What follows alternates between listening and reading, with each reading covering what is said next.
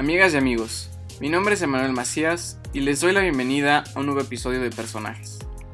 En este episodio en vivo tenemos como invitada a Carla Willock, primer montañista mexicana que en 1999 conquistó la cima del mundo, el Monte Everest, y que regresaría 10 años después para lograrlo por segunda ocasión. Carla nos platicó de toda la experiencia que ha vivido subiendo montañas, los momentos más complicados y también los más peligrosos. También nos compartió de su fundación, que ayuda a estudiantes de escuelas públicas a cambiar su comunidad por medio del cuidado y la preservación de la naturaleza. Sin más, los dejo con Carla Willock. Bienvenida Carla, ¿cómo estás? Muy bien, muy contenta y gracias por, por esta invitación a la entrevista.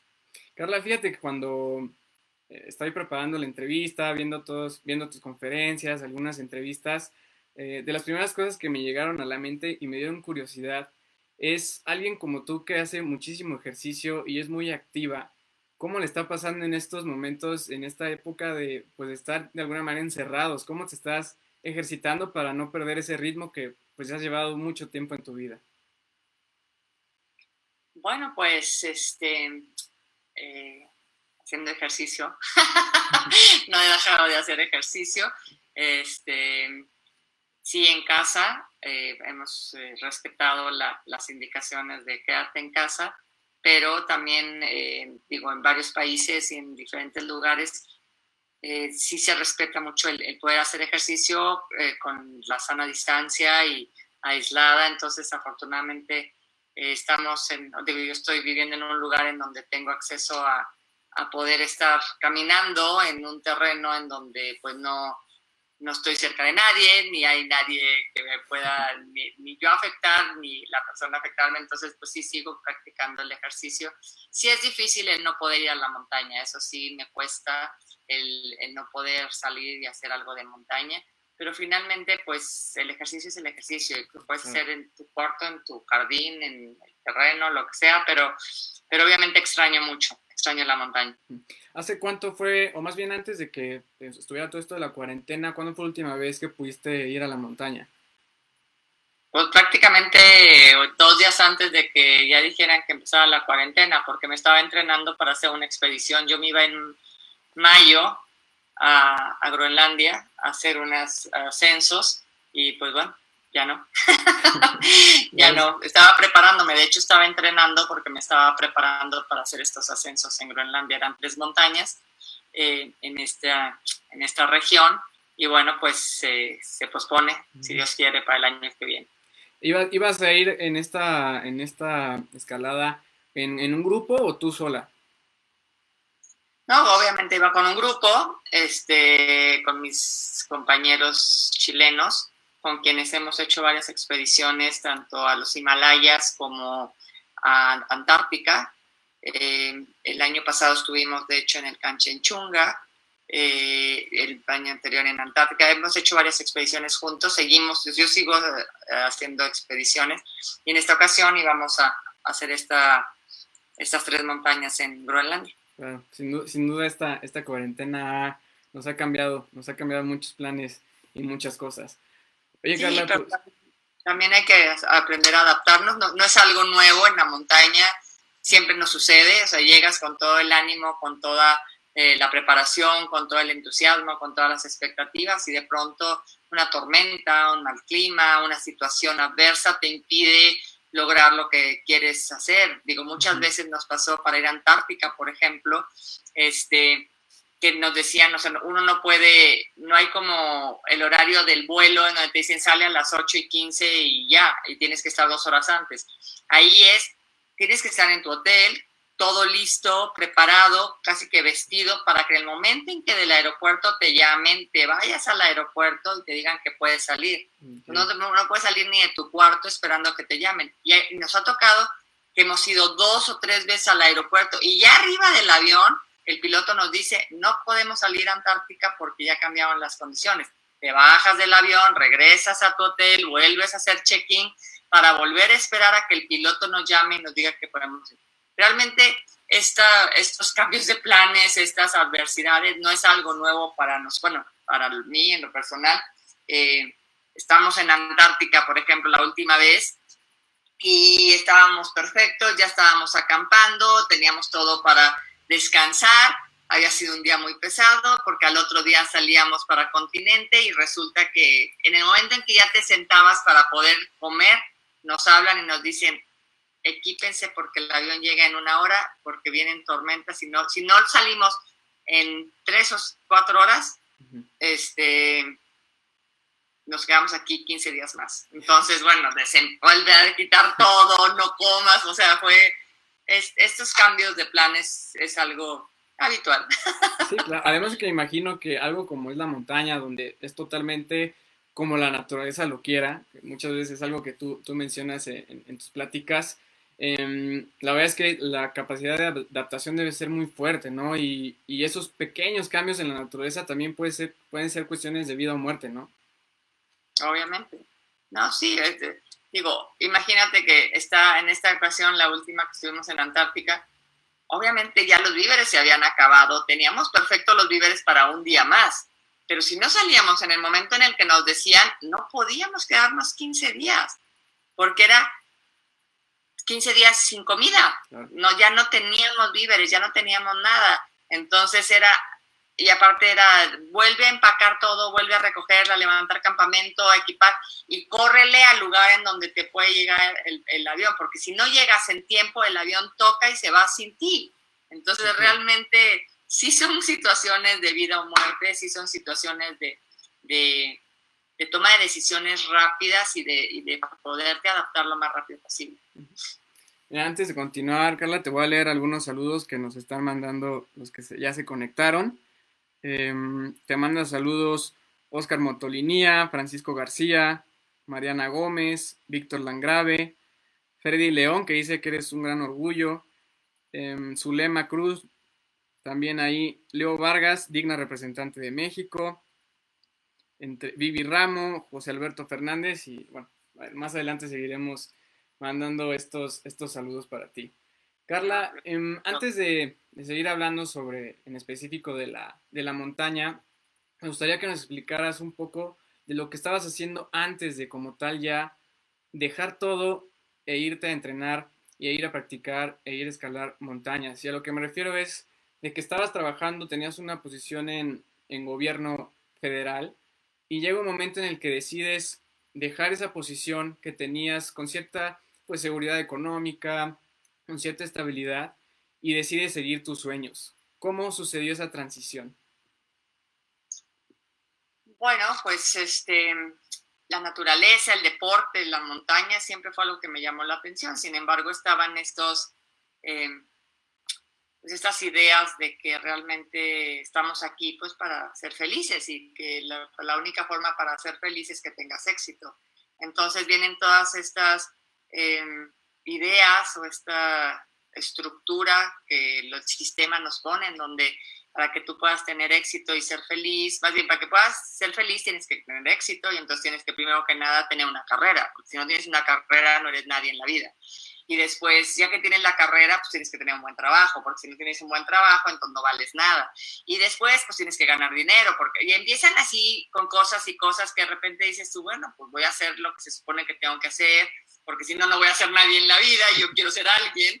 Entonces, pues obviamente terminé mi carrera, después estuve trabajando, este, tuve la oportunidad, como dices, de trabajar en el gobierno federal, eh, soy abogada, eh, me gradué como abogada y después, eh, digo, yo hacía montañas, subí algunos cerritos y llegó un momento en el que pues sí tenía ya lo que me habían dicho que era la felicidad, ¿no? Yo ya tenía un muy buen puesto, trabajaba en ese entonces eh, en la Secretaría Particular del Presidente de la República en aquel entonces, este, tenía acceso pues, a gente muy importante, había, aprendía mucho todos los días, hacía cosas que parecían ser como la cumbre, ¿no?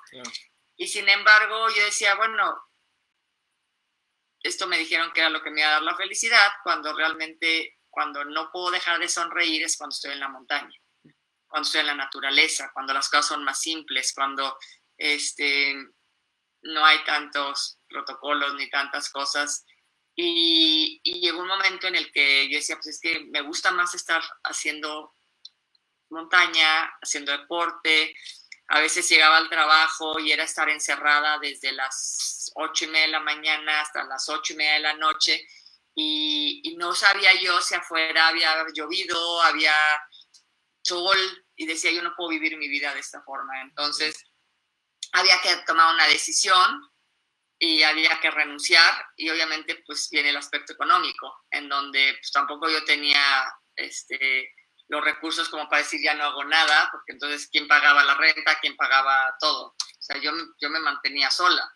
Eh, así que me puse a ahorrar durante un tiempo y decidí que me iba a dar la oportunidad de hacer lo que amaba y no lo que me habían dicho que era la felicidad. Eh, junté dinero, según yo, para poder vivir tranquila durante un año Obviamente mi matemática no me resultó tanto porque para los tres meses ya se me había acabado y ya no tenía lana. Pero me di la oportunidad porque dije, a ver, en este entonces pues yo estaba soltera, no estaba casada, no tenía hijos y dije, si no lo hago ahora, si no hago lo que amo ahora, después no voy a poder porque voy a tener responsabilidades, voy a tener, este, no sé, hijos que atender, etcétera.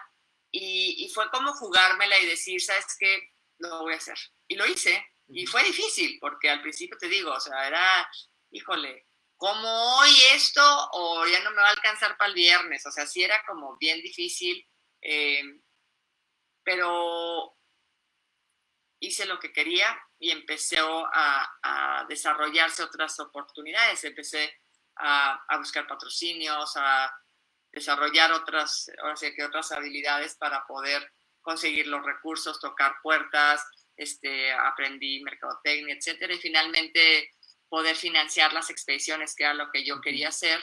Y cuando llegaba, pues estaba tan contenta que empiezo a, dar cursos, a trabajar como freelance, etcétera. Y al final, pues eso me permitió después yo poder continuar haciendo lo que, lo que realmente quería hacer. Ahorita que mencionas la parte de, de buscar patrocinios, que pues era una ayuda fundamental para ti, para poder seguir yendo a la montaña. ¿Qué tan difícil es para, para una montañista, para un alpinista, conseguir patrocinios en comparación con otros deportes? Obviamente el montañismo no es un deporte, digo, actualmente está mucho más difundido, pero en aquel entonces, te estaba hablando hace 30 años, la verdad es que no solamente no era ni considerado deporte, lo consideraban un hobby que hacían algunos locos y que no era una cultura de montaña que se llevaba a cabo en nuestro país, eh, no se veía de manera seria. Ya había algunos mexicanos que habían logrado cosas, pero eran dos, tres máximo. No había esa cultura tan arraigada eh, para ir a los Himalayas, etcétera. Y realmente pues, había otros deportes en donde pues todos los recursos se iban. Obviamente estoy hablando del fútbol, este, de los deportes olímpicos, de los deportes que tenían mucho más visibilidad y que podían retribuir mayor presencia a las marcas. Entonces, hablar de montañismo en donde pues, nadie te veía los logotipos, en donde no salía en la tele, en donde no se hablaba de eso en los periódicos, era como de poco interés para las marcas. Sin embargo, pues empezamos a trabajar no solamente con las empresas, sino también con los medios para poder desarrollar una marca que fuera importante y que la gente viera que existía otra disciplina en donde los mexicanos podían sobresalir y que al final pues eso era un logro no solo del, individuo, sino de, los mexicanos. Entonces fue crear toda esta, eh, ahora sí que... red pues sí, toda esta red, toda, esta maquinaria para que pudiera funcionar, no solamente el que se apoyaran, el que las empresas creyeran en, uno, porque pues muchas veces también los patrocinios vienen después de una medalla de oro o después de que un este o de varios goles o un mundial, ¿no? Y no antes, no cuando estás empezando. Entonces al principio fue muy difícil que, que siquiera nos abrieran las puertas. Afortunadamente, pues se logró. Y cuando empezaste a tener esas dificultades de conseguir patrocinios y, como dices que el cálculo no salió muy bien, em, ¿en algún momento dijiste, me voy a regresar a donde estaba o tú tenías muy fijo tu objetivo? Me di de chance un año. O sea, no fue un año sabático, pero me di de chance un año. Dije, a ver, voy a intentar hacer esto durante un año y Si no, afortunadamente, pues tengo estudios, tengo preparación y puedo regresar a trabajar. Este, pero me tengo, no me puedo rendir a la primera. Entonces, realmente ese año no solamente era para, para estar viendo qué hacía. Yo tenía claro que quería ir a varias montañas, tenía varias expediciones en puerta, por eso pues no, no me duró el dinero, ¿verdad? Este, pero, eh, pero también eso me permitió empezar a hacer difusión, acercarme a más empresas, hablar, decirles lo que yo ya había hecho, este, cómo me estaba preparando. Y, y eso, o sea, no, la verdad es que, pues no, no me rendía, al contrario, yo estaba en, en, en ese proceso de, de convertirme en lo que yo quería convertirme, en una montañista más profesional, con más logros, con diferente experiencia en diferentes lugares, etc. Y bueno, ya para cerrar esta parte de, de, donde estabas antes, de lo que hacías antes, ahí me, me, dio curiosidad, pero eh, ¿estabas ahí porque te gustaba la política, la grilla, o por qué, por qué te gustaba estar ahí? No, pues esa es otra historia.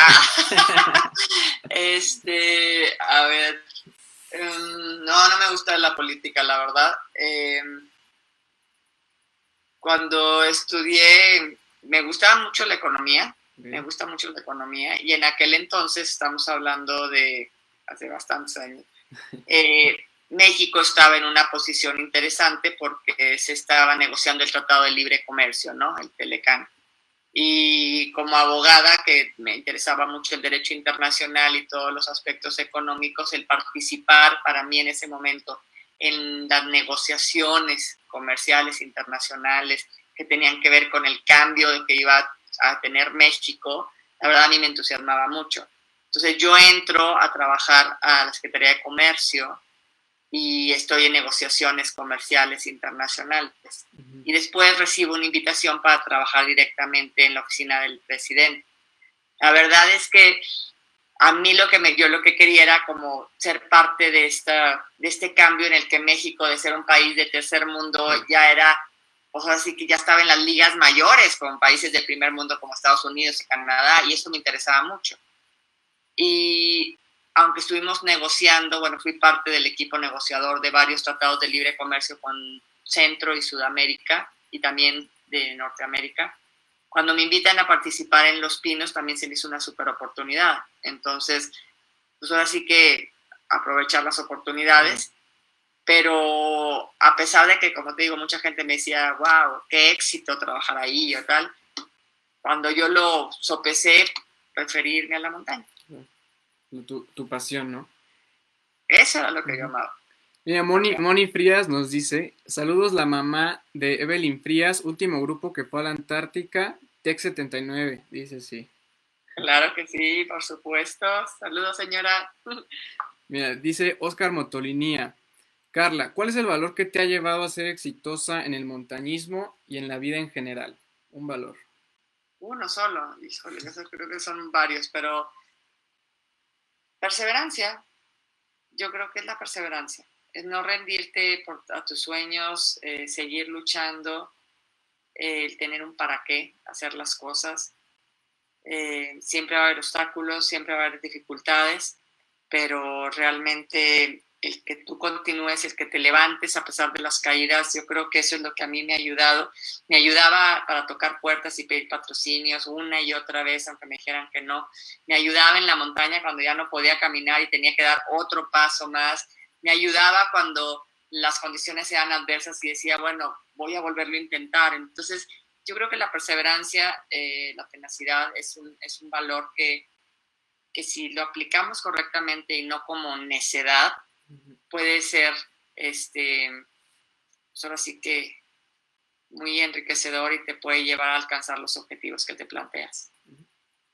Oye, Carla, pues digo ya regresando ahora sí al tema de, la montaña, em, empiezas a, subir, a escalar montañas y te quiero preguntar, ¿cuáles fueron de las primeras importantes que, que empezaste a escalar y en qué momento que, yo lo he visto, que ya seguramente gente lo sabe, pero un momento clave en el que decides que en algún momento vas a subir al Everest. Pues empiezo con los volcanes aquí en nuestro país, con el Popo, el Lista, el Pico de Orizaba, el Nevado, la Malinche. Después me voy a Sudamérica, me voy a, a la Concagua, en Argentina, en Chile, subí algunas montañas, después en Ecuador, al Chimborazo, al Cotopaxi, en Bolivia, al Ilimani, y después me voy ya a, los Himalayas, subo en el 96 la, la sexta montaña más alta del mundo, el Choyu, em, y después este, pues viene el plantearme subir al Everest, porque durante los ascensos que yo hacía, eh, también participaba en algunos campamentos de niños y en alguna ocasión una chiquita de alguna manera me retó y me preguntó que si había ido al Everest y yo le dije que no, pero también yo le decía que soñara cosas grandes, entonces ella me dice, ¿por qué me dices que yo sueñe cosas grandes si, si tú no has ido al Everest? Y ahí realmente es cuando me planteo de, no, ¿por qué no? Vamos a empezar a planear el ir al Everest y bueno, eso sucede, eh, se concreta después de, de mucha, así que tocar muchas puertas y preparación y muchas cosas, me voy en el 98 al Everest, en un intento en el que no llego, y finalmente regreso en el 99 y es cuando ya logro la cumbre por la vertiente norte. Hablando específicamente de, del 98, de tu experiencia, em, tuviste dos oportunidades para subirla y pasaron cosas muy particulares en esas dos ocasiones. ¿Nos puedes platicar un poco de esos momentos pues tan complicados que viviste, pues ya estando ahí muy, muy cerca? ¿Las dos del 98? Sí. Pues la primera es que estamos al 19 de mayo del 98, estamos a unos cuantos metros de la cumbre y de pronto cuando vamos avanzando me informan que olvidamos una cuerda y que por tanto teníamos que regresar eh, en un primer momento fue como, así que muy choqueante porque mentalmente yo estaba preparada para regresar si había mal clima, si había una avalancha, si no me sentía lo suficientemente bien, si había tormenta, pero no estaba preparada para que un error humano nos costara tantos años de preparación, tanto dinero, tanto esfuerzo, y fue para mí muy difícil aún así bajo de la montaña el 19 de mayo, este, y, el 20, así hoy, hace 22 años, este, eh, pues me dicen que, pues, que no subimos porque nos faltó esa cuerda, tal, tal, tal, y yo les digo que quiero volver a intentarlo. Este, en aquel entonces me dicen que, que no es posible, que es como tan absurdo como quien quiere correr un maratón un día y al siguiente correr otro maratón, que el cuerpo no, no lo va a resistir, que yo no puedo, que además soy mujer, así que, que no, no creen que pueda, sin embargo yo insisto para poder intentarlo después. Y, y el líder de la expedición me dice que está bien, que suba. Vuelvo a subir el 25 de, de mayo del 98 a campamento 1, campamento 2, a campamento 3, y cuando ya estoy a 7400 metros, este, donde nos íbamos a preparar para tomar nuestras botellas de oxígeno y de ahí subir al último campamento para ya ir de ahí a la cumbre, me informan que, que, no se llevaban las botellas de oxígeno, que no había suficientes botellas de oxígeno, entonces las contábamos y nos contábamos entre nosotros y al final lo que me dijeron es, la verdad no pensamos que ibas a llegar hasta acá, entonces no se subieron botellas para ti. Así que me tuve que regresar después de un segundo intento en la misma temporada, en donde me decían que, pues, que nadie intentaba dos veces.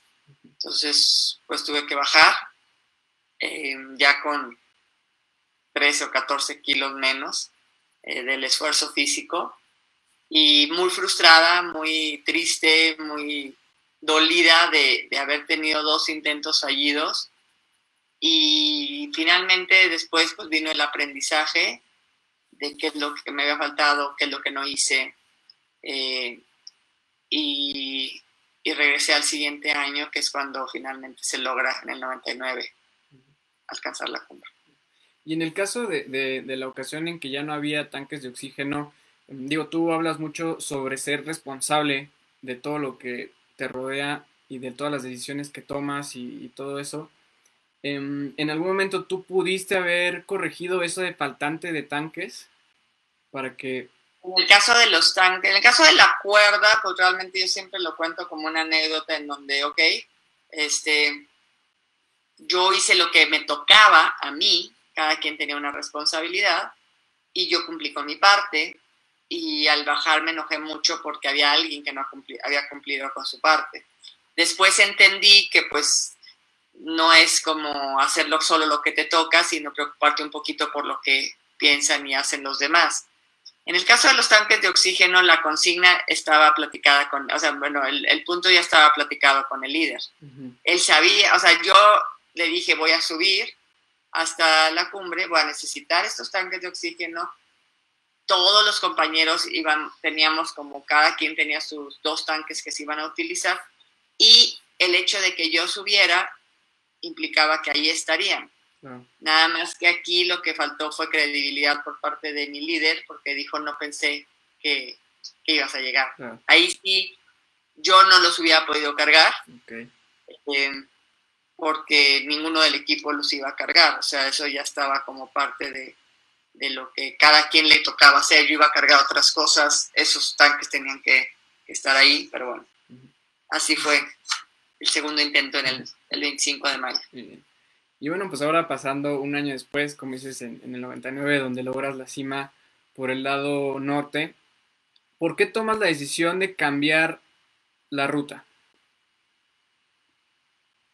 Primero que nada porque en aquel entonces no había eh, un número de ascensos, o sea, la ruta norte es una vertiente mucho más técnica y más expuesta, la ruta sur es una ruta que es la normal, que es la ruta que más ascensos tiene, que hoy día, pues bueno, ya se hace hasta tráfico para poder ir a la cumbre. Eh, para mí era un desafío mucho más demandante como montañista hacer una ruta muy poco escalada y además que estadísticamente en aquel entonces solamente cuatro mujeres en la historia la habían subido. De las cuatro mujeres solo una había sobrevivido de bajada.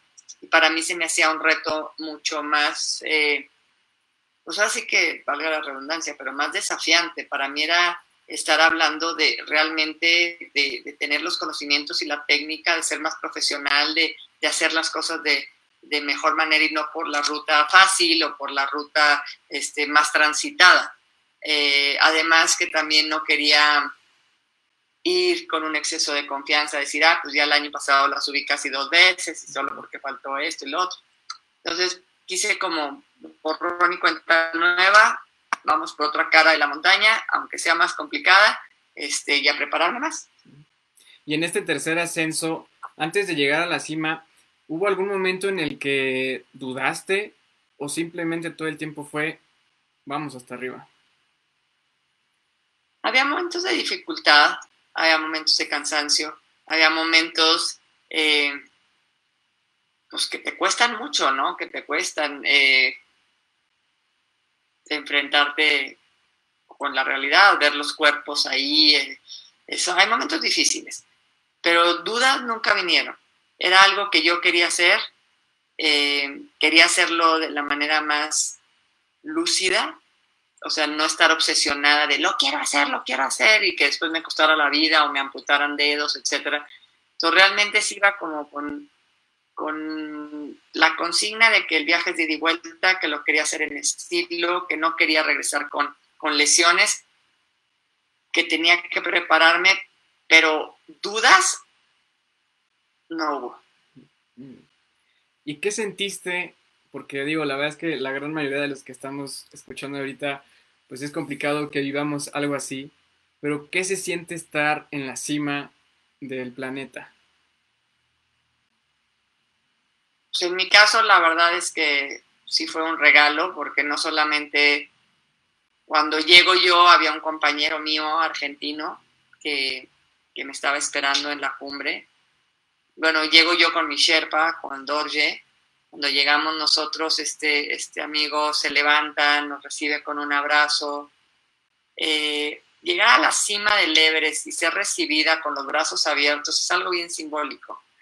Eh, uno piensa que, va a subir la montaña y, siempre tenemos esa idea de como que está sola la, la, cima, entonces tú llegas y como que la conquistas, ¿no? En cambio, en mi caso, la, la historia fue, yo llegué a la cima para compartir, para compartir el éxito de mi compañero que ya había llegado, el mío que había alcanzado, de mi otro compañero que nos acompañaba.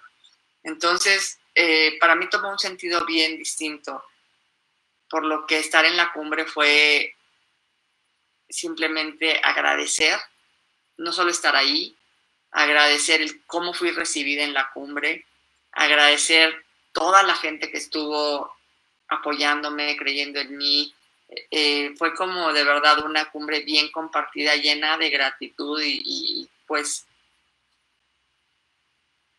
de mucha responsabilidad de, hacer algo útil con ese, con ese momento, útil para que sirviera para alguien más. Claro.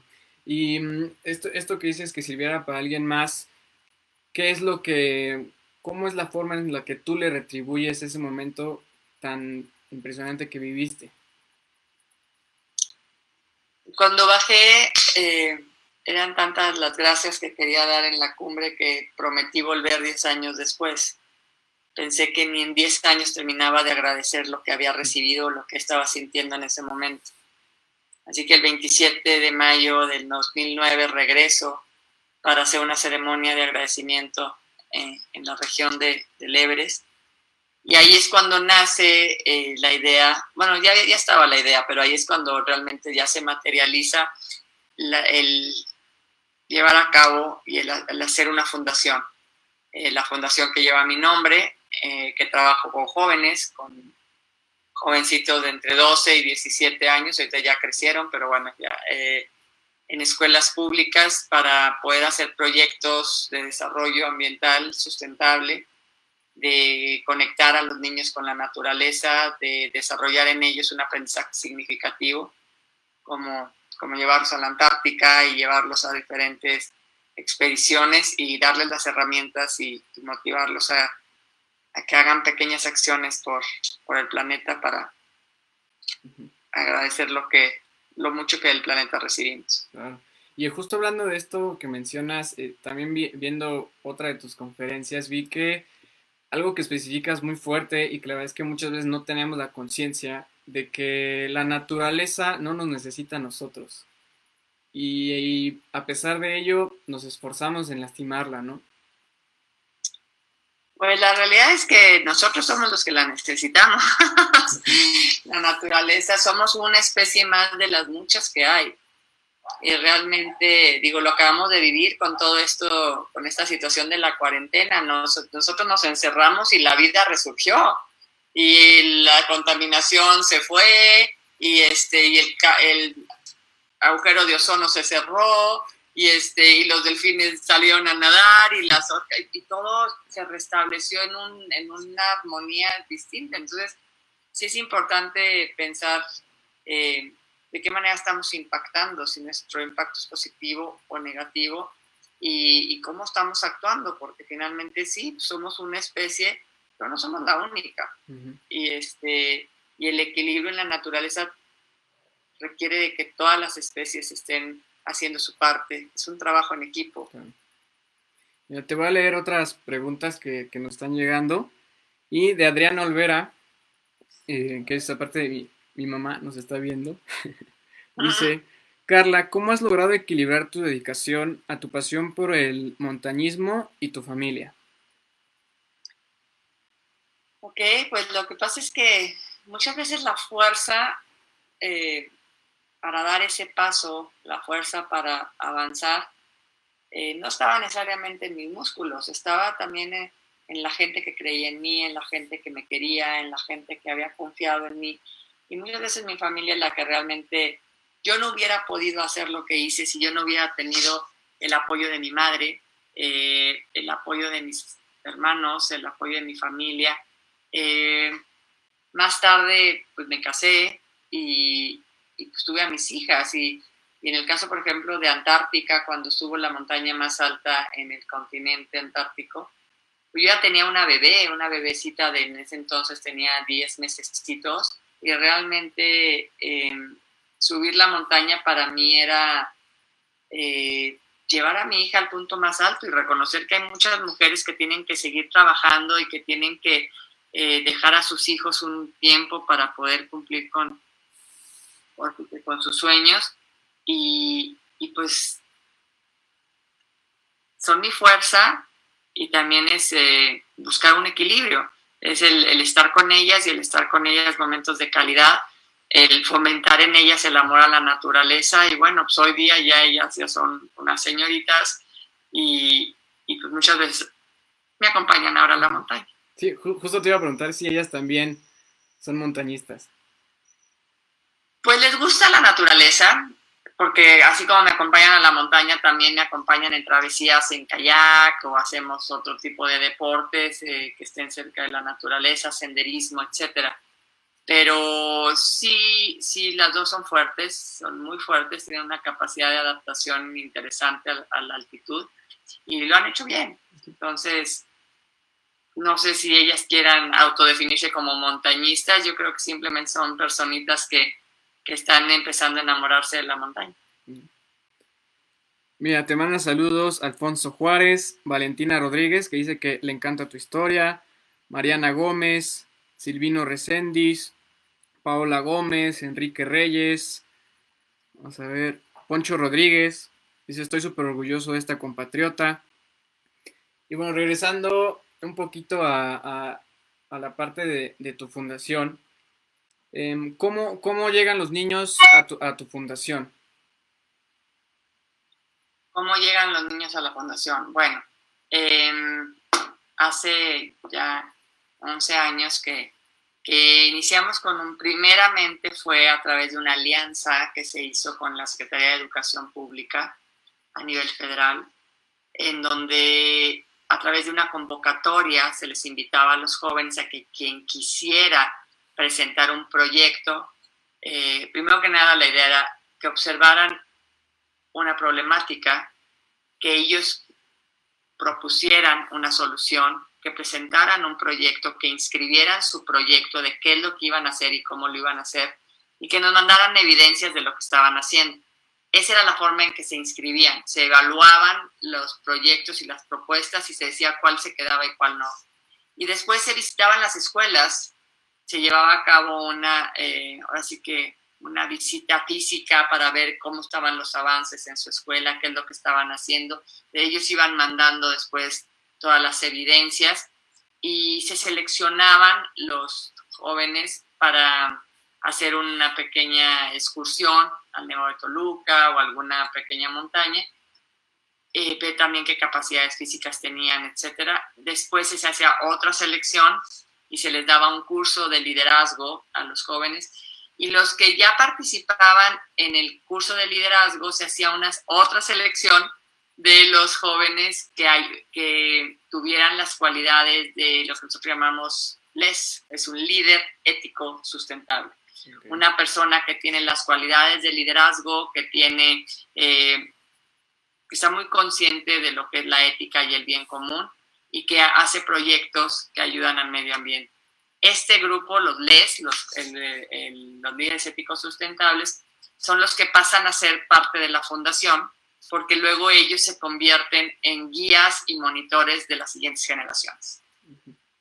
La verdad es que digo, es una, son acciones que seguramente sus comunidades van a agradecer, ¿no? Y, y ya, ya ha habido ciertos proyectos que ya se estén llevando a cabo en, en las comunidades como tal. No, no, si no, no hubieran pasado a la segunda etapa. No, por supuesto, o sea, hay proyectos espectaculares. Hay, el primer equipo que ganó implementó sistemas de captación de agua pluvial en más de 60 casas antes de irse. Cuando ganó y se fueron conmigo a la Antártica, al siguiente año ganaron el primer lugar a primer a, nivel mundial, eh, representando a América, y se fueron, ganaron, no sé, 100 mil dólares en Arabia Saudita y todo se invirtió en la escuela, o sea, espectacular lo que hicieron. Hubo otro grupo que, que rescató un terreno eh, y lo convirtió en un parque y sembraron y limpiaron y lo hicieron espectacular. Otros niños que hicieron eh, huertos escolares, otros más que hicieron un ahorro de energía impresionante, ¿no? Claro, son proyectos que no eran ideas, eran proyectos reales que se implementaban por jovencitos de 13, 14 años, eh, dando soluciones. Hubo quienes hicieron un manejo de residuos impactante y toneladas y toneladas de, de residuos que estuvieron perfectamente bien canalizados. El PET se fue a, este, a reciclaje, hicieron, no, de verdad, proyectos que muchas empresas no hacen, lo hacían jovencitos de secundaria. Y Carla, pues que ya para, para, ir cerrando la entrevista te voy a hacer una, una serie de preguntas. Bueno, antes de, de, esta serie de preguntas, me gustaría preguntarte, eh, más bien, que nos cuentes lo que te sucedió en Alaska en el año 2000, que estuviste en un riesgo muy fuerte de, de perder la vida. Pues, no, donde casi me mato es en, en el Manaslu, en el Himalaya. Ah, Pero no, en Alaska solo me caí.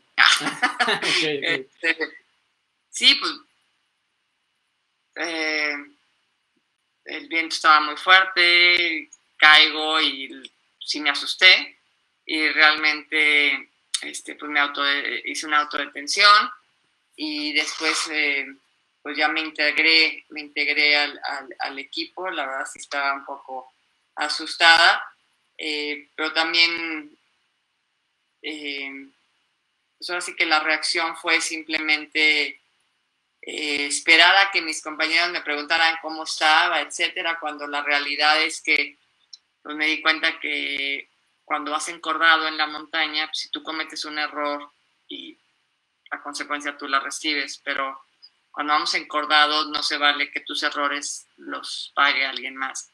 Eh, fue una enseñanza, fue una enseñanza porque en esta ocasión íbamos encordados y, y sí, me, eh, cometí un error a la hora de, avanzar y caí. Y, y, realmente después fue como rectificar y darme cuenta que tengo que ser mucho más cuidadosa con las acciones que yo hago porque finalmente impactan de manera trascendental a los demás. En ese momento no solamente me hubiera caído yo, eh, ya que veníamos encordados, sino que si yo me caía me los pude haber llevado.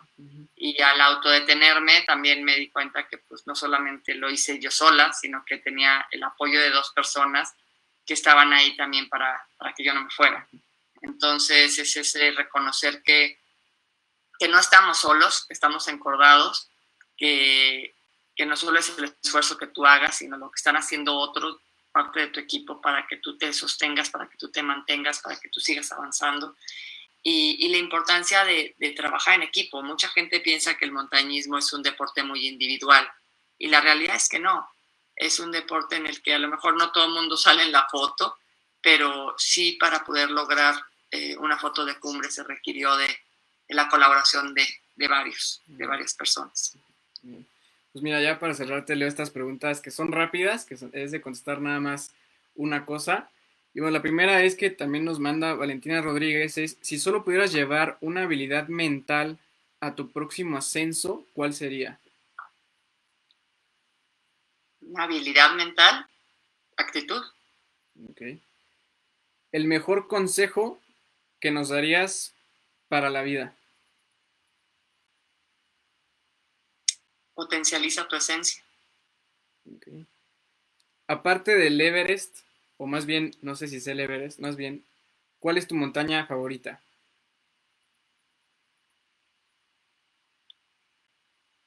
Mm, el Manaslu, me gustó mucho. Ok. Si pudieras saber la verdad absoluta de algo, ¿de qué sería?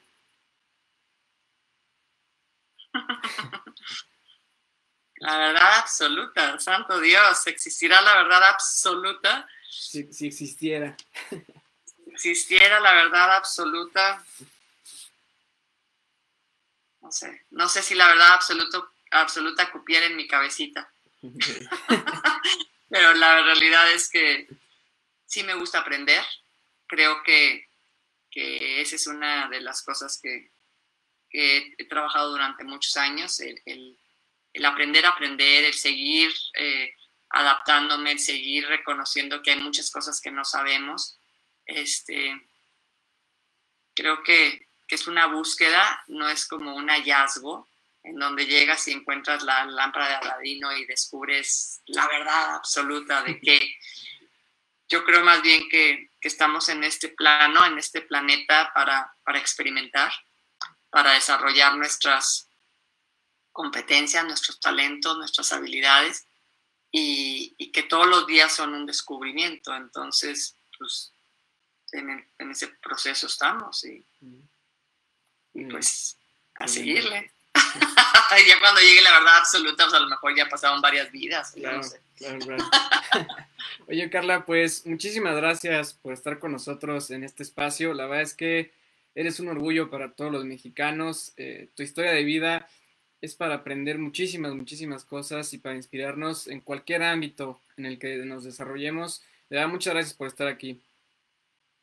Ah, pues te agradezco, así que la invitación y gracias a todos los que nos regalaron un, rato de su tiempo para conectarse, para estar aquí. La verdad les deseo pues que en esta cuarentena, que en estos días que han estado, ahora sí que, que hemos estado en casa y encerrados, pues que sea un tiempo para, para buscar un poco más de introspección, para encontrar esa esa esencia de lo que somos, de lo que realmente amamos, no de lo que nos dicen que tenemos que hacer, sino de lo que realmente queremos hacer, que nos ayude a desarrollar nuestros talentos y a ponerlos al servicio de los demás. En unos días más, en siete días más, se cumplen 21 años que subí el Everest y la verdad es que pues me da gusto celebrar estos 21 años eh, reconociendo que, que ese ascenso no solamente me llevó a mí a la cumbre, sino nos ha, me, ha permitido ver cómo muchas personas en estos 21 años han logrado sus propias cumbres. Yo la verdad es que les deseo pues mucho éxito en sus propias montañas y ojalá que, que sigan subiendo su Everest de la cuarentena. ah, muchas, muchas gracias por esos consejos. Mira, ya nada más para, para decirte aquí, aquí estás en la en nuestro back. Pero bueno, pues amigos, muchas gracias por acompañarnos en esta ocasión con Carla. Muchas gracias por su participación, por sus saludos, por todos sus comentarios. No olviden suscribirse pues, a todas las redes sociales de, del canal. Y pues nos vemos la siguiente semana. Cuídense mucho, quédense en casa y que todo, que todo vaya bien. Hasta luego. Bye, Carla.